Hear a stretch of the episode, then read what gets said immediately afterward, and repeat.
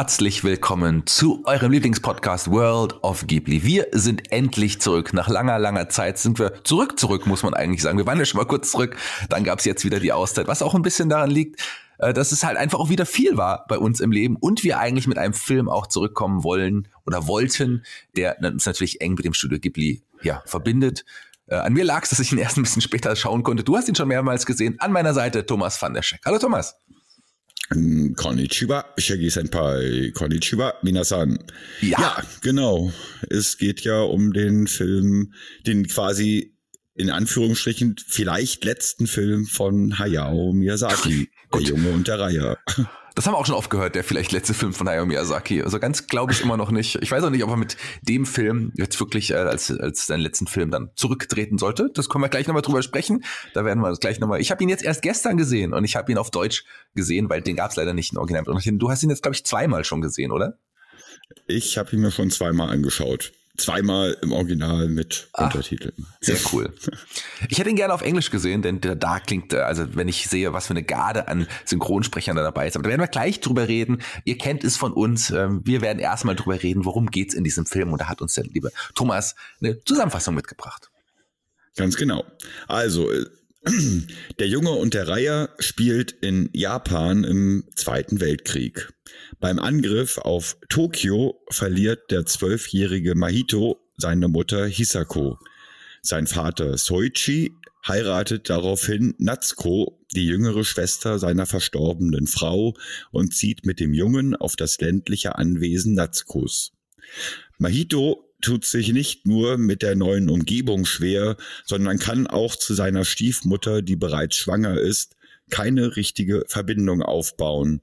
Auch Anschluss in seiner neuen Klasse findet der Junge nicht. Und auch die schrulligen alten Angestellten des Hauses können dem Jungen seine neue Umgebung nicht schmackhaft machen. Kurz nach seiner Ankunft wird Mahito jedoch auf einen Graureiher aufmerksam, der sich seltsam benimmt. In einer albtraumähnlichen Szene erlebt Mahito, wie ihn Tiere überfallen, von Natsuko aber verscheucht werden. Anschließend sieht der Junge seiner Stief, seine, anschließend sieht der Junge seine Stiefmutter im Wald verschwinden, in dem ein mysteriöser Turm liegt. In diesem Turm trifft Mahito erneut auf den Reiher, der sich langsam in ein menschenähnliches Wesen verwandelt und ihm verspricht, ihn zu seiner Mutter zu führen, die angeblich noch leben soll. In der Welt des Turms, in der Lebende neben Toten leben können, trifft Mahito auf eine junge Version der Angestellten Kiriko, auf seine Mutter als junges Mädchen und auf einen Vorfahren, der für die gesamte Familie eine große Bedeutung hat, sowie auf einige andere sehr seltsame Wesen. Wohin die Reise den Jungen aber wirklich führt, ist nicht nur ihm richtig klar. Ja, wunderbar, so kennen wir den, den Thomas. Sehr, sehr schön. Der Film ist in Deutschland im, ja, am 4. Januar erschienen. Er ist natürlich in ausgewählten Kinos schon auch vor Weihnachten zu sehen gewesen. Das wäre vielleicht auch ganz, ganz spannend. In, in Japan ein paar Monate vorher gestartet. Ähm, der Film dauert 124 Minuten, FSK 12 Freigabe, Regie natürlich Hayao Miyazaki, ähm, Drehbuch auch natürlich, auch von ihm. Produktion, da hat er auch Miyazaki wirklich sein Team wieder um sich geschart. Äh, Toshio Suzuki und Musik von äh, Joe Hisaishi natürlich auch in dem Fall wieder. Und ähm, da muss ich sagen, der Film ja. in, in, in Japan, ganz kurz, lass uns da nochmal anfangen, äh, ja. ganz spannend, mhm. eine ganz spannende Promotion. Wir haben ja den Trailer sehen dürfen, bevor der Film bei uns in den Kinos gab. In Japan gab es das gar nicht. Da gab es nur ein handgezeichnetes Plakat von, von Miyazaki als Werbung für den Film und die Leute sind trotzdem in den Film gestürmt, denn der, der beste Start eines Ghibli-Films aller Zeiten in Japan. Ja, also wie du schon gerade gesagt hast, also Miyazaki hat wieder sein Dream Team äh, um sich versammelt. Und ähm, ich habe tatsächlich, äh, so wie das Studio Ghibli es vorgesehen hat, mir auch, bevor ich mir den Film angeschaut habe, weder einen Trailer angeguckt, noch mich über den Film informiert. Ich wollte völlig, ja, wie unbeleckt wieder äh, wie der gemeine Japaner ja. äh, sich den Film angeschaut hat, mir auch das Kinoerlebnis ja. geben. Mit gemeiner Japaner meinst du natürlich nicht, dass die Japaner gemein sind, sondern wie ein Nein. normaler Japaner in dem Fall. Äh, der Film basiert auf, auf, auf dem äh, Jugendroman ähm, How, do, How Do We Live ähm, von Kensaburo Yoshino und so heißt der Film ja eigentlich auch im Original. Im Englischen und im Deutschen heißt er der Junge der Reihe. Ist das richtig? Das ist richtig. Im Original heißt der Kimitachi wa do Ikyodo Ka. Ich habe das äh, Buch übrigens auch hier vor mir liegen. Ähm, Gibt es nur in der englischen Variante, aber mit dem Vorwort von Neil Gaiman. Ähm, ich bin ja ein großer Neil Gaiman-Fan und habe mir das Buch schon, als es dann in der englischen Ausgabe rauskam, dann in dieser Variante nochmal zugelegt. Bisher noch nicht gelesen, aber ich hatte Bock, es eigentlich äh, auch in Richtung zu lesen. Es basiert ja auch nur lose darauf. Das ist ein Jugendroman, den auch ähm, Miyazaki äh, ja wirklich als einen seiner prägendsten Romane in seiner Kindheit bezeichnet. Viele Sachen daraus genommen, nicht alles. In dem Fall hat sich einiges auch verändert, aber das scheint ein wirklich tolles Buch zu sein. Du hast es wahrscheinlich auch noch nicht gelesen, oder? Ich habe es leider nicht gelesen, nein. Ja, gerade wenn ein Neil Gaiman da das Vorwort irgendwie spricht, den ich auch wirklich feiere, dann ist es ja schon auch wirklich was Besonderes. Vielleicht sollte ich ganz kurz, bevor wir über äh, Dinge aus dem Film sprechen, ähm, die Synchron, äh, die Synchronsprecher noch mal ganz kurz erwähnen. Ganz spannend übrigens, dass hier Mahito Maki, ähm, der Junge von einem im, im Original von einem ja, jungen Schauspieler gesprochen wurde, der noch gar nicht so viel gemacht hat. Wenig Synchronarbeit äh, in, in, in Japan und auch, auch, auch wenig andere Dinge da schon, schon gemacht, wohingegen die anderen ähm, Charaktere äh, von wirklich namhaften japanischen Synchronsprechern gesprochen wurden. Aber hier hat sich Miyazaki speziell für diesen Jungen entschieden, weil er dachte, der hat eine gute Stimme, der passt irgendwie zu unserem Hauptdarsteller und hat dann den ausgesucht. Wohingegen natürlich im, im Deutschen auch wieder auf ja, da auch bekannte Synchronsprecher, die gerade im, im Anime-Bereich eher da auch aktiv sind, wie Laurin Lechenmeier, ähm, der hier auch den, den, die Hauptrolle spricht, und Ferdinand Dörfler, Caroline Ebner, Paulina Rümelein, Manu Lubowski, der, der, der hier ähm, das ist relativ, äh, ja, wahrscheinlich der bekannteste Sprecher ist. Der ist nämlich übrigens der Sprecher von Klößchen bei TKKG hier auch vertreten sind. Aber, und jetzt kommt das Tolle, im Englischen ähm, haben, hat man da wirklich, wirklich auch einiges draufgepackt. Auch hier der, äh, der, der, die Hauptfigur eher eine nicht ganz bekannte äh, äh, englische Stimme, Luca Padawan, ähm, der auch viel synchron macht, aber eher nicht so ein bekannter Schauspieler ist. Aber, aber andere Sprecher und jetzt ist es, glaube ich, auch eine Garde aus Hollywood. Ich weiß nicht, ob die dir alle was sagen werden, aber ähm, lass mich einfach mal durchgehen.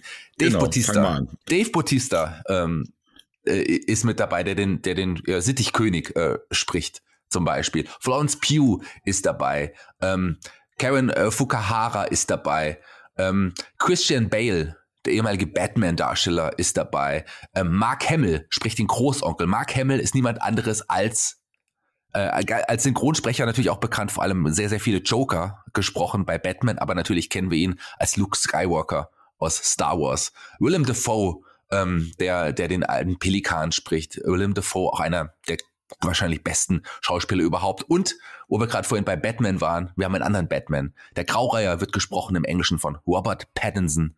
Ähm, der aktuelle Batman, fantastischer Schauspieler, viele kennen ihn aus Twilight, aber das ist, glaube ich, eher ein Lowlight aus seiner Karriere, also auch ein großartiger Schauspieler. Die Synchron ist unglaublich besetzt im Englischen. Ich finde, ich glaube, es gibt keinen Ghibli-Film, der so eine krasse, zumindest im Englischen, im Englischen ähm, besetzte Synchronriege hat wie hier. Also Hut ab, da hat man wirklich Großes aufgefahren, weil man da auch einen großen Film erwartet hat. Und das ist er auf jeden Fall in irgendeiner Art und Weise auch geworden, oder? Ja, ähm, immerhin äh, hat er es ja auch geschafft, den Golden Globe zu gewinnen als erster Anime-Film überhaupt. Ob er jetzt auch noch äh, den Oscar gewinnt, das steht noch in den Sternen. Ja, da ist ja auch eine, hohe Konkurrenz. Also ich finde den aktuellen Spider-Man Across the Universe zum Beispiel auch sehr, sehr gut. Den hat er hier, äh, ja, den, den hat er hier quasi beim Golden Globe äh, zumindest äh, überboten. Wer weiß, ob es bei den Oscars auch so sein wird. Sind wir gespannt. Denn der Film hat nicht nur positive Kritiken bekommen. Ich bin gespannt, wie du zu dem Film stehst. Ja, also ich äh, muss sagen, als ich in dem Film das erste Mal war und losging, hatte ich von der ersten Sekunde an das Gefühl, ich sehe hier ein großartiges Meisterwerk. Ja. Also visuell war, hat er mich echt umgehauen. Und dann im Verlauf des Films wurden, äh, ja, wurden immer mehr Fragen aufgeworfen, immer mehr Fragen aufgeworfen. Als der Film zu Ende war, hatte ich immer noch das Gefühl, ein fantastisches Meisterwerk gesehen zu haben, musste mir aber selber eingestehen, ich habe den Film nicht verstanden. so. Und deswegen äh, bin ich dann zwei Wochen später nochmal ins Kino und habe mich dann äh, ja entgegen dem ersten Vorsätzen, mir den Film völlig unbeleckt anzuschauen, habe ich mir sehr, sehr viele Kritiken durchgelesen. Ich habe äh, mir den Trailer angeschaut. Ich habe äh, mich wirklich mit dem Film auseinandergesetzt und ähm, bin mit vielen Fragen ins Kino gegangen und bin glücklich, auch dann letztendlich äh, auf die eine oder andere Frage eine Antwort gefunden zu haben. Das wäre auch meine Frage gewesen. Die eine oder andere Frage, aber wahrscheinlich nicht alle Fragen, die, die aufgesagt. Vielleicht muss man den wirklich ein paar Mal schauen, um auf die gesamte Wucht dann irgendwie auch zu erkennen und vielleicht um alles auch zu verstehen. Ähm, lass uns ganz kurz darauf auch eingehen. Ähm, Miyazaki ist ja jemand, der, wenn er, wenn er schreibt, einfach drauf losschreibt. Es gibt ja auch diese Autoren, die vorher, also gut, ein Storyboard ist ja entwickelt, aber die, die, die quasi einfach, ähm, einfach die Charaktere dann von hinten anfangen und daraus eine Geschichte entwickeln. Miyazaki schreibt einfach drauf los, was ja auch sehr, sehr viele Vorteile hat, ähm, was aber auch ein paar Nachteile hat. In dem Fall finde ich, äh, dass gerade in der Mitte des Films sehr, sehr viele lose Fäden losgelöst werden, die nicht alle am Ende zusammenkommen. Ich, der, die erste, die erste Hälfte des Films, gerade so die Anfangssequenz, da dachte ich, sah ich es genauso wie du. Die, diese, die, die optisch ein Meisterwerk. Gerade diese Sachen im, in, in, in, in den Flammen am Anfang. Das ja, war unglaublich, oder? Das habe ich, hab ich noch nie gesehen. Ja. Also das, da ist äh, wirklich ein ganz neues Level erreicht worden gerade wie, wie die, wie das Feuer, wie die Flammen dargestellt worden sind und die Menschen, die quasi durch das Feuer laufen. Also das war schon echt unglaublich. Ja, da, da hatte ich Gänsehaut. Da habe ich auch gedacht, das könnte der beste Ghibli-Film sein ever. Äh, hat sich dann ja. nach einer Zeit gelegt, weil dann wirklich zu viele lose Fäden aufkamen, zu viele Geschichten auch ins, ins Leere gelaufen sind. Und auch die Welt, das Worldbuilding cool, cool war, ähm, aber mir war die Welt insgesamt zu groß und zu unübersichtlich, wie es, und, und ich habe auch nicht alles ganz dann verstanden. Vielleicht ist es, wie gesagt, nach zweimal, dreimal sehen nochmal anders, aber äh, der Anfang des Films ist unglaublich toll. Ja. Und, ähm, und ich glaube, man darf auch gar nicht alles verstehen, weil klar, ich meine, ähm, es ist ein Miyazaki-Film, wenn man äh, sich mit der gesamten Geschichte von Miyazaki beschäftigt und auch mit den früheren Ghibli-Filmen, ähm, merkt man halt, dass seine Filme oft auch wirklich persönlich was mit ihm zu tun haben. Und zu dem Schluss bin ich jedenfalls gekommen, der Junge und der Reihe ist auf jeden Fall der persönlichste Film von Miyazaki. Und ich glaube, da gibt's viele äh, strenge, viele Momente im Film, die muss man gar nicht verstehen, sondern die versteht, wenn überhaupt, nur Miyazaki selbst. Ja, sehr viele autobiografische äh, Dinge, die, die hier auch, auch zu Trage kommen. Äh, sicherlich viele Parallelen auch zu seiner Jugend, ähm, nicht nur weil der Roman ja auch ähm, wirklich maßgeblich verantwortlich vielleicht sogar für war, dass er in die Richtung äh, beruflich gegangen ist, weil er sagt, er hat ihn ja sehr beeinflusst. Ja, sehr viel Eigenes eingebaut und äh, optisch, da hat sich übrigens in Miyazaki so ein bisschen ähm, bisschen mehr rausgelassen, losgelöst von dem, von dem Animationen. Da hat er ja viel mehr interveniert in früheren Filmen. Hier hat er den, den, den Zeichnern, gerade dem Chefzeichner, relativ freie Hand äh, gelassen und hat eher so auch so dieses, dieses Überwachen ähm, einen Suzuki ähm, überlassen, während er dann auch wirklich das sich kon konzentriert hat auf die Geschichte, auf das Storyboard und so weiter, ähm, was optisch natürlich, also auch, auch, auch die, die Sachen, die wir jetzt gerade ein bisschen kritisch hinterfragen, optisch natürlich auch alles eine Wucht, also unglaublich toll. Ähm, der ganze Film sieht, sieht sieht so gut aus. Und man muss hier auch nochmal sagen, ähm, das ist alles immer noch 2D, immer noch handgezeichnet, komplett. Ähm, mhm. Im Vergleich jetzt äh, vielleicht so Eye and the Witch, würde ich sagen, sieht der Film besser aus, oder? Na gut, das, das, das darf man jetzt überhaupt nicht machen. Eye and the Witch und The Boy and the Heron oder der Junge und der Reihe vergleichen. Also das geht überhaupt nicht. Nee, natürlich nicht. Aber ähm, auch hier spannende Charaktere aufgebaut, wobei ich auch nicht, wie gesagt, jeden Charakter verstand, aber gerade der Graureiher, die Art und Weise, wie der mit ihm umgeht und der und der der der, der Großonkel ähm, natürlich auch auch auch ein toller Charakter, wie ich finde. Ja, Das auf jeden Fall, zumal der Großonkel vor allem ähm, auch eine sehr vielschichtige Person zu sein scheint, nachdem, wie ich mich informiert habe und äh, welchen Hintergrund der haben soll. Aber ich denke mal, über diese Details reden wir dann gleich noch. Ja, dann, dann fangen wir doch damit direkt auch an. Ähm, über die, lass uns doch den, bei dem Charakter bleiben und da ein bisschen über, über gerade den, die Vielschichtigkeit, die du angesprochen hast, sprechen. Okay, na gut. Ähm, laut äh, Suzuki, dem Produzenten, ähm, ist äh, der Großonkel, der eigentlich ist es ja der Urgroßonkel vom ja. Hechito, ähm, ähm, stellt im Endeffekt äh, Isao Takahata dar. Hm. Quasi derjenige, bei dem Miyazaki ja quasi das Handwerk gelernt hat, mit dem er zusammen äh, damals äh, Heidi produziert hat ähm, und mit dem er dann ja auch später das Studio Ghibli gegründet hat und dem wir dem Takahata, dem wir so fantastische Filme wie die letzten Glühwürmchen verdanken oder äh, die Prinzessin Kaguya. Ähm, und obwohl die beiden ja am Anfang äh, eng zusammengearbeitet haben, hat sich dann im Laufe der, der Entwicklung ihrer Zusammenarbeit, äh, hat sich dann Miyazaki eigentlich nicht mehr ganz so positiv äh, über Takahata geäußert, ähm, weil Takahata relativ festgefahren war in, in seiner Arbeit und außerdem unglaublich langsam gearbeitet hat, während Miyazaki halt äh, doch immer versucht hat, neue Wege zu gehen und äh, und im Vergleich zu Takahata sehr schnell gearbeitet hat. Also er hätte immer, hat immer mal erwähnt, dass er sich durch Takahata ausgebremst fühlt und so weiter. Und ähm, das ist dann zum Beispiel auch eine Rolle ähm, im Der Junge und der Reihe, wo der Urgroßonkel Mahito anbietet, quasi seine Welt äh, weiterzuführen und ihm Bausteine in die Hand gibt, damit er die Welt weiterführen kann. Und ähm, Toshio Suzuki, also wie gesagt der Produzent, meint, der, äh, der, der Wellensittichkönig ist eigentlich die Person oder die Figur, mit der Miyazaki sich, äh, mit der Miyazaki am meisten sympathisiert hat, die dann quasi äh, die Steine, die Welt vom Takahata, also von dem Urgroßonkel, ja. zerstört und, und, und damit im Endeffekt sich Miyazaki von Takahata emanzipiert und seinen eigenen Weg geht. Das sollte eigentlich durch diese Szene dargestellt werden.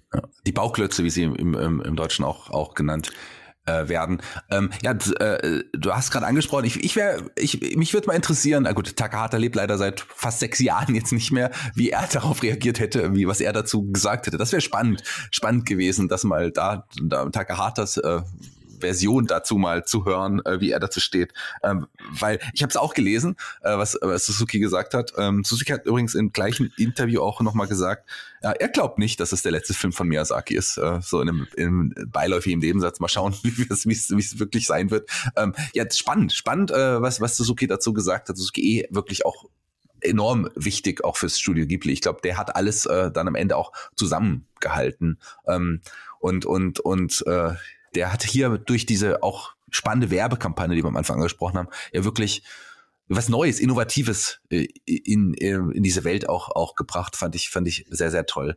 Ähm, welche Charaktere, was fandst du noch für Momente, die erwähnenswert waren? Ja, Moment, aber das ist jetzt die eine Seite ja. von dem Urgroßonkel. Jetzt gibt's ja. noch die zweite. Okay, okay, okay, sorry.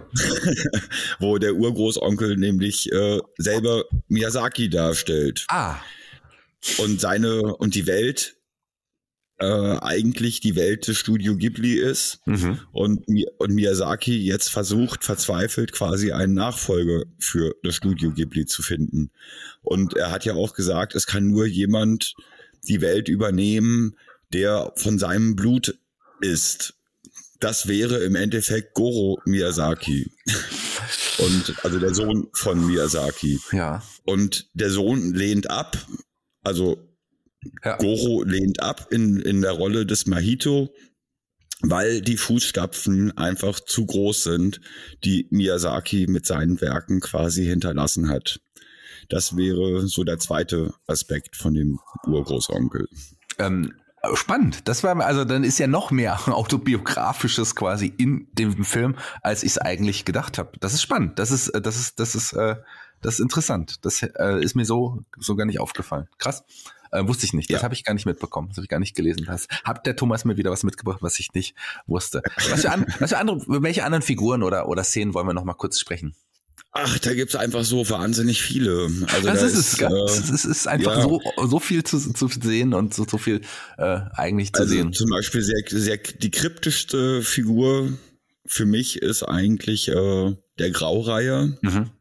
Die Rolle von dem ist mir eigentlich nicht so richtig klar geworden. Ich meine, die Figur oder der Reiher selbst in der japanischen Mythologie stellt irgendwie dem oder dem sagt man nach, er wäre unsterblich und er würde irgendwie tausend Jahre leben und er würde irgendwie Glück bringen.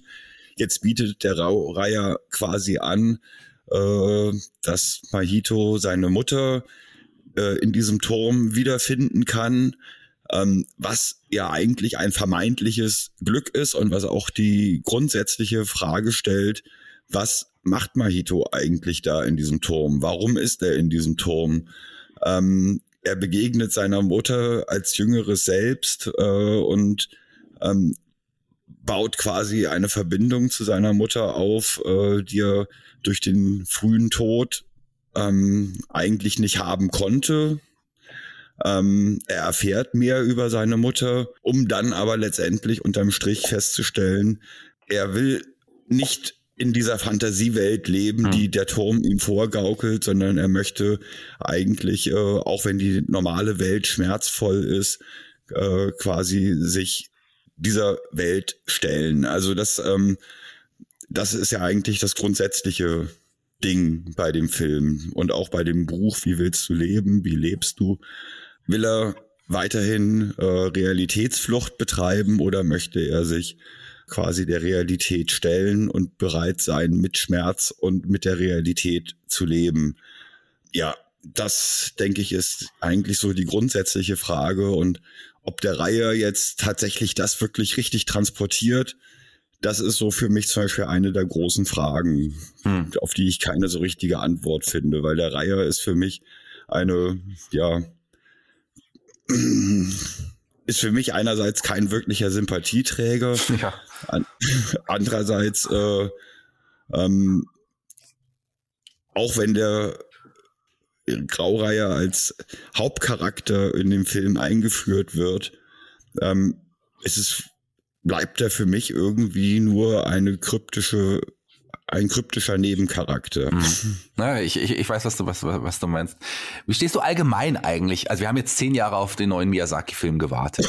ähm, wie reiht sich dieser Film deiner Meinung nach ein? Ist es ein typischer Miyazaki-Film? Er hat sehr viel Fantastisches, aber wenn man sich dieses, ich habe es eben vorhin schon mal angesprochen, das Worldbuilding anschaut, die Welt ist er deutlich noch mal größer, als es in vielen Miyazaki-Filmen sonst so war. Wir haben jetzt nicht nur die Geschichte im Wald oder in ähm, oder oder im, im Meer, sondern wir haben hier eine ganz neue große Welt, die sich hier auch auf, auftut und ähm, sehr vielschichtig auch irgendwie ist. Wie schreit sich dieser Film für dich in die, in die Werke eines Miyazakis ein? Ist es typisch oder eher weniger? Also vom optischen her ist es auf jeden Fall typisch. Mhm. Mhm. Und da habe ich auch das Gefühl, hat er in manchen Sequenzen wirklich nochmal einen draufgesetzt. Gerade, äh, was wir schon angesprochen hatten, die Anfangssequenz, äh, das brennende Tokio, das ist, da hat er wirklich neue Maßstäbe gesetzt. Ähm, dann natürlich weiterhin, alles ist in Bewegung, alles bewegt sich, alles äh, ist quirlig, alles ist, sieht fantastisch aus. Also das ist schon wirklich äh, auf jeden Fall ja. Miyazaki-like. Ähm, und wie gesagt, der, die Story selbst, der Plot, ich glaube, ja, das ist auf jeden Fall der, der unverständlichste Film von Miyazaki. Und ich glaube auch, dass man den Film, das ist so mein persönliches Fazit, ähm, man muss ihn gar nicht wirklich bis bis, äh, bis in die letzte Tiefenschicht irgendwie verstehen. Ja. Ähm, weil was mir auch aufgefallen ist, der ähm, Mahito flüchtet quasi mit seinem Vater aufs Land, da wo im Endeffekt äh, der Krieg noch nicht wirklich hingekommen ist und äh, versucht im Endeffekt äh, Traumabewältigung äh, zu betreiben. Also Mahito ist schwer traumatisiert durch die Erlebnisse in Tokio, durch den Brand, durch den Verlust seiner Mutter und er wird dann quasi mit vielen neuen Dingen in, dem, in der ländlichen Welt konfrontiert. Ähm, das macht die ersten, ja, was soll ich sagen, das erste Viertel, das erste Drittel des Films äh, auch relativ ruhig, ja. was ich persönlich sehr schön fand. Aber da sind, wie gesagt, viel, eine Menge Eindrücke auf Mahito eingestürzt. Und auch zum Beispiel die Sequenz, ähm, wie der Graureiher auf einmal aus dem Nichts heraus äh, durch das Haus fliegt oder durch die Veranda fliegt. Und ich glaube, würde das zum Beispiel so interpretieren, dass Mahito an die Flugzeuge erinnert hat, mhm. die äh, quasi die Brandbomben geworfen haben. Und dass dieser Moment, als der Graureiher quasi durchs Haus geflogen ist, ähm, ein, für Mahito ein Schlüsselerlebnis gewesen ist. Kurz darauf hat er quasi seinen ersten, hat er einen, Traum, wo er quasi von irgendwelchen seltsamen Wesen, von Fröschen und Fischen, was weiß ich, aufgefressen wird und von seiner, seiner Stiefmutter ähm, gerettet wird. Und dann gibt's im Endeffekt noch die Sequenz, wo er das Buch Wie willst du leben, das ihm seine Mutter hinterlassen hat, anfängt zu lesen und danach beginnt im Endeffekt eigentlich auch wieder ein Traum. Ich glaube, er, also ich interpretiere es so, dass er über das, über das Lesen des Buchs eingeschlafen ist und dann quasi der Reihe das erste Mal überhaupt auftaucht und spricht. Hm. Dass im Endeffekt ab dem Moment, wo er das Buch in die Hand nimmt und das er von seiner Mutter vererbt bekommen hat, alles andere, was danach quasi passiert, eigentlich nur noch eine einzige Traumsequenz ist. In, und in diesem Traum verarbeitet er im Endeffekt alle seine Erlebnisse, die er äh, in Tokio und auch äh, in der Ankunft in der neuen Welt auf dem ländlichen ähm, quasi erfahren hat. Hm. Genau das wollte ich dich fragen, ähm, weil es gibt viele Stimmen, die auch sagen, dass möglicherweise alles, dass also diese fantastischen Geschehnisse alles ein Traum des, des Jungen eigentlich äh, sind. Und das würde auch vieles auch erklären und auch genau. logisch. Ähm, ich frage dich auch noch mal was anderes, was ich vorhin schon mal angedeutet habe. Ich habe den Film erst einmal gesehen ähm, und ich weiß von einigen Menschen, die ihn jetzt schon mehrmals gesehen haben und die ihn von Mal zu Mal auch besser fanden ähm, und auch mehr mhm. verstanden haben. Geht's dir auch so nach dem zweiten Mal schauen, dass du, dass du sagst, der gefällt mir nach dem zweiten Mal besser als nach dem ersten Mal zumindest, dass die Fragen, die, die nicht geklärt wurden, teilweise ähm, nach mehrmaligem Schauen dann auch ähm, ja, beantwortet werden konnten? Ja, auf jeden. Fall. Also der zweite Film war wesentlich, äh, der zweite Mal schauen des Films war wesentlich aufschlussreicher als das erste. Und ich denke, wenn ich, und ich werde ihn mir auch garantiert noch öfter angucken mhm. in Zukunft. Und ich glaube daran, dass ich äh, jedes Mal, wenn ich mir den Film anschaue, mehr erfahren werde, mehr, mhm. mehr verstehen werde über den Film. Ja, ich denke mal, da bin ich gespannt, wie es bei mir sein wird, wenn ich mir den Film auch nochmal anschauen werde. Wollen wir zu unserem Walk Ranking kommen? Ja, lass uns mal loslegen. Ja, Walk Ranking mhm. für die, äh, vielleicht die jetzt heute das erste Mal zuschalten und das erste Mal hören. Wir ordnen den Film ein, wir geben Punkte ähm, und zwar in verschiedenen Kategorien. 1 bis 8. 8 ist das Maximum. Und dann äh, setzen wir da, den machen wir dann Durchschnitt aus den Kategorien und nehmen dann unseren persönlichen Geschmack hinzu und äh, ranken ihn dann ein in unsere Ghibli-Tabelle, beziehungsweise haben wir auch eine jetzt äh, Ghibli-ferne Tabelle für andere Filme, weil wir ja auch nicht nur Ghibli-Filme besprechen, weil es jetzt im Moment erstmal keine gibt. Vielleicht dauert es noch mal zehn Jahre und dann kann man ein sehr, sehr alter Miyazaki bringt noch einen Film, das wissen wir noch nicht. Aber aktuell ist jetzt erstmal die Ghibli-Tabelle wieder danach geschlossen und bin gespannt, wo er dann final landen wird. Und da fangen wir doch einfach auch mal an, ähm, hier diesen Film zu bewerten. Und ich fange natürlich auch hier ganz vorne an. Die Umsetzung, lieber Thomas. Wie viele Punkte gibst du der Umsetzung des Films? Ja, was wir schon angesprochen haben, also der Film sieht fantastisch aus mit der Anfangssequenz, sind neue Maßstäbe gesetzt worden, ganz neues Level. Ähm, also da kann ich nicht anders als acht Punkte geben. Ja, geht mir ähnlich. Also äh, gerade, du hast es jetzt eben auch nochmal gesagt, wir haben es am Anfang schon mal gesagt, gerade so die, die, die, die Anfangssequenz in brennenden Tokio ist mit das Beste, was ich je im Kino gesehen habe. Ich war ja echt gehypt auf diesen Film auch und hatte Bock und die Anfangssequenz, die ersten, ersten 15 Minuten allein schon, sind wirklich fantastisch. Optisch eine Wucht. Das hält der ganze Film auch durch. Also ich finde den optisch bis zum Ende gut. Deswegen habe ich auch hier acht Punkte gegeben. Ähm, gehen wir zur Action. Wie fandest du die Action in diesem Film? Ja, also es ist, äh, es passiert unglaublich viel und es steckt unglaublich viel Liebe drin und es sind äh, Anleihen äh, zum Beispiel an äh, Dantes Inferno ja. und das Bild Die Toteninsel von Böcklin und alles sehr interessant umgesetzt, auch wenn man nicht alles versteht, aber die, aber wie alles ineinander greift und die verschiedenen äh, ähm, Sequenzen und was da alles passiert, also das, das ist schon mega, muss ich sagen. Ähm, und insofern, also Action und man fühlt sich irgendwie äh, mitgerissen. Das da gebe ich schon auf jeden Fall sieben Punkte.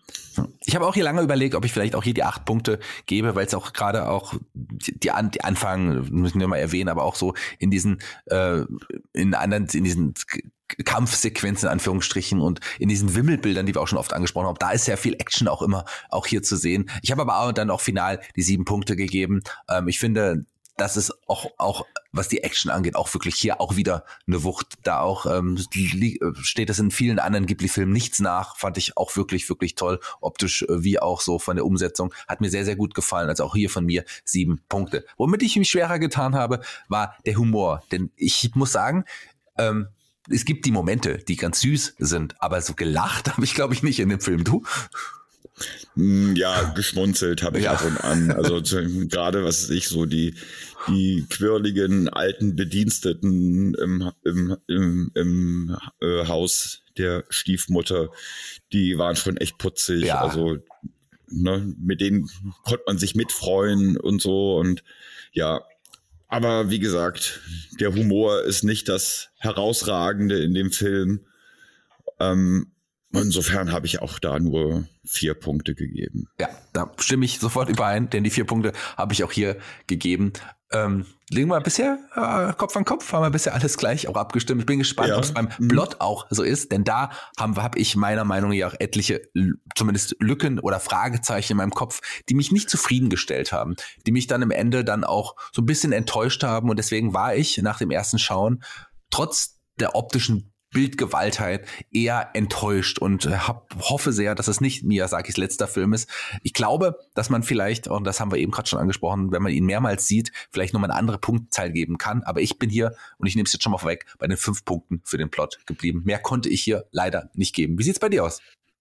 Ja, als ich den Film das erste Mal gesehen habe, habe ich mir natürlich auch anschließend Gedanken gemacht, über die Punktebewertung und da war ich wirklich so am überlegen, gebe ich vier Punkte, gebe ich fünf mhm. Punkte, was den Plot angeht, weil das wirklich alles schon sehr kryptisch und sehr zerrissen gewesen ist. Nach dem zweiten Mal gucken, dachte ich, ah, na, vier, fünf Punkte ist zu wenig, weil ich habe jetzt mehr verstanden.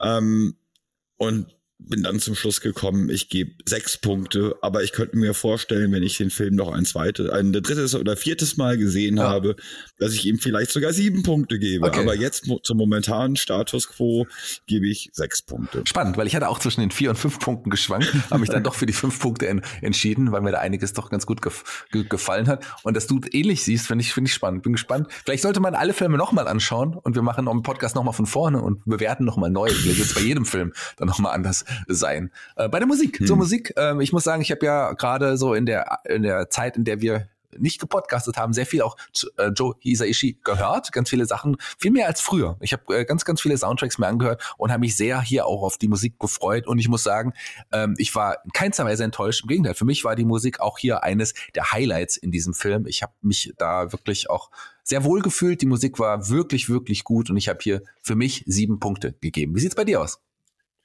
Ja, also Joe Hisaishi ist ja prinzipiell ein Ausnahmekomponist. Äh, und hat wirklich ganz, ganz großartige äh, Soundtracks abgeliefert in der Vergangenheit, gerade in der Zusammenarbeit mit Studio Ghibli. Ähm, und ich war wirklich am überlegen, wie viele Punkte gebe ich da.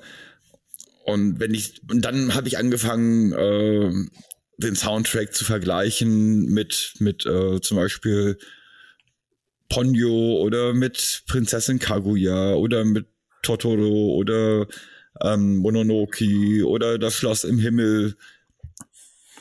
Und da ist mir dann eigentlich aufgefallen, für mich persönlich, das muss nicht stimmen im Allgemeinen, aber für mich, dass äh, da nicht ein einziger Song war in der Junge und der Reihe, der wirklich richtig, der mich richtig gepackt hat und der, wo auch wirklich was im Ohr hängen geblieben ist. Ich kann nur sagen, die Musik ist fantastisch in Bezug auf das, dass äh, die Stimmung des Films untermalt wird. Also die ist die Musik passt perfekt wie die Faust aufs Auge, wie man es von Hisaishi erwartet. Aber es ist kein Track dabei, der mich wirklich richtig gepackt hat und im Ohr geblieben ist. Ähm, und äh, deswegen gebe ich bei der Junge und der Reihe sechs Sympathiepunkte von acht. Okay. Kann ich nachvollziehen, kann ich total nachvollziehen. Das sind ja auch alles persönliche Eindrücke, persönliche Geschmäcker, die wir hier auch mit dem Punktzahl vergeben. Heulsusenfaktor. Ähm, da gab es schon Momente, die mitreißend waren. Ähm, auch hier nochmal die Anfangssequenz zu erwähnen, die wir, glaube ich, in die jetzt geht nahezu jedem ähm, Podcast zukünftig erwähnen können als Maßstab. Äh, also viele Momente, wo man auch wirklich da mal so ein, vielleicht eine Träne im Auge hatte, aber so Heulsusenfaktor im Allgemeinen, da weiß ich nicht genau. Fangen wir mal mit dir an. Wie, wie, wie, wie, wie, wie, wie viel Tränen hast du vergossen? Also ich habe, äh, da muss ich sagen, ist der Film leider für mich die größte Enttäuschung, weil emotional hat der Film mich nicht wirklich hm. gepackt. Ähm, vielleicht lag es auch an Mahito als Hauptprotagonist. Da weiß nicht, bis jetzt hat Miyazaki immer irgendwie große weibliche äh, Hauptdarstellerin gehabt. Das jetzt das erste Mal quasi ein, ein, ein männlichen, ein Jungen als Hauptdarsteller, der aber auch traumatisiert ist und, und manche Dinge irgendwie auch sehr stoisch äh, angegangen ist. Also das Emotionale ist für mich wirklich bei dem Film eher auf der Strecke geblieben. Ähm, und wie du schon gesagt hast, also gerade die Anfangssequenz mit dem, mit dem Feuer in Tokio und so, das hat schon eine gewisse Dramatik gehabt und das war eigentlich auch die Sequenz, die mich, wenn man von emotional, Emotionalität reden kann, am meisten gepackt hat. Aber das hat nicht ausgereicht und deswegen, was den Heulsusen-Faktor angeht, keine Träne, aber ein emotion kleine emotionale Momente am Anfang, Deswegen äh, leider nur drei Punkte. Ja, da, da muss ich gar nicht viel zu sagen. Habe ich auch hier in dem Fall die drei Punkte gegeben mit der gleichen Begründung. Spannend. Ähm, wir rechnen das zusammen und äh, teilen das äh, durch die Anzahl der Kategorien, sprich durch sechs. Und da komme ich auf einen Gesamtwert äh, von 5,6. Und wenn ich mir deine Sache anschaue, kann man ja schon mal sagen, trotz einiger Unterschiede kommen wir trotzdem auf den gleichen Gesamtwert auch von 5,6. Das ist, äh, Ganz ja, genau. das ist der Zwischenwert. Beim persönlichen Geschmack muss ich sagen, da fange ich jetzt einfach auch nochmal an. Da habe ich, äh, war ich eher enttäuscht am Ende. So, ich beging mit dieser riesen Euphorie äh, dann ins Kino, die am Anfang ja auch noch gehalten wurde, äh, so die erste Zeit. Und je länger der Film dauerte, umso enttäuschter war ich. Und ich habe mich dabei erwischt, ein paar Mal auf die Uhr zu schauen. Ich wusste, wie lange der Film dauert. Ähm, und deswegen muss ich sagen, obwohl es Miyazaki-Film ist, da eigentlich jeder Film ordentlich Punkte bekommen sollte vom persönlichen Geschmack, äh, ist es aufgrund meiner Enttäuschtheit und ich glaube, die wäre vielleicht anders, wenn ich ihn mir nochmal angeschaut habe. Das habe ich auch gerade schon gesagt. Deswegen komme ich hier nur auf sechs Punkte. Wie ist es bei dir? Ja, also ähm, enttäuscht hat mich der Film nicht. Und, äh, und ich finde, er reizt sich eigentlich auch sehr gut in die, äh, ins Gesamtwerk von Miyazaki ein, auch wenn ich ihn jetzt nicht irgendwie für die, für einen der Top-Filme halte. Ähm, aber vom visuellen her, vom künstlerischen her ist äh, wirklich fantastisch. Ähm, und deswegen, obwohl ich ja fast bei fast allen Miyazaki-Filmen immer acht Punkte gebe, ja. ähm, gebe ich diesmal nur sieben Punkte. Okay, das sind wir ja auch ähnlich, aber nicht ganz. Bei mir ähm, hat der Film nicht mal unter die Top Ten geschafft. Das, was auch wirklich enttäuschend ist in der Gesamtplatzierung, ist er bei mir nur auf Platz 14 gelandet, wenn das hier alles stimmt. Wie schaut es bei dir aus? Ja, bei mir auch nicht in der Top 10. Bei mir ist er allerdings auf Platz 12. Okay, also aber fast die Top 10. Was ganz spannend ist, ähm, wir haben eine Gesamtpunktzahl von 24,2. Ähm, bei mir auf 14, bei dir auf 12, aber in der Platzierung gesamt ist er dann doch weiter unten. Ja, da ist er dann leider nur auf Platz 18. Ja. Hm. Hm. Schade. Ist, ist, das gerechtfertigt, aber wir äh, müssen uns ja quasi äh, wirklich nur an äh, an unsere Punktevergabe richten. Und dann ist er tatsächlich nur auf Platz 18. Ja, ähm, Schade, muss man sagen. Also wenn man die Punktzahl natürlich anschaut, dann schon. Wer weiß, ob er, wenn man ihn allein werten würde, ohne die Punkte vorher gesehen zu haben, ob er dann nicht vielleicht doch an die Top 10 kratzen könnte. Ähm, aber ich für mich eigentlich tatsächlich auch nicht. Also ich finde der Platz so irgendwo in, in den mittleren zehnten äh, Stellen, das finde ich schon, finde ich schon passend, ähm, weil ich, wie gesagt, ein bisschen enttäuscht insgesamt auch war, obwohl es ein toller Film ist. Also gerade wenn ihr die Möglichkeit habt, den noch im Kino zu sehen, schaut ihn euch dringend auf jeden Fall, nicht nur wegen der Anfangssequenz im Kino an, es lohnt sich auf jeden Fall. Ja, und wenn der Film dann irgendwann auf DVD oder Blu-ray erschienen ist, schaut ihn euch einmal im Monat an.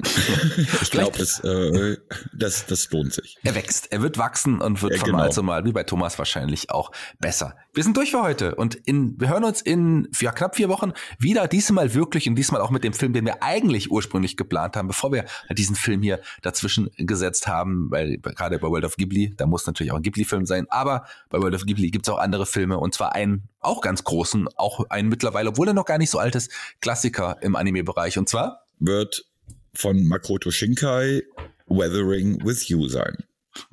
Da freue ich mich drauf. Dann bis zum nächsten Mal. Ich bin raus für heute. Die Abschlussworte gehören wie immer dir, lieber Thomas. Wir sind zurück und wir kommen wieder. Ich bin raus. Thomas. Alles klar. Dann sage ich Arigato gozaimasu, minasan, Arigato Shaggy Senpai und äh, bis zum nächsten Mal.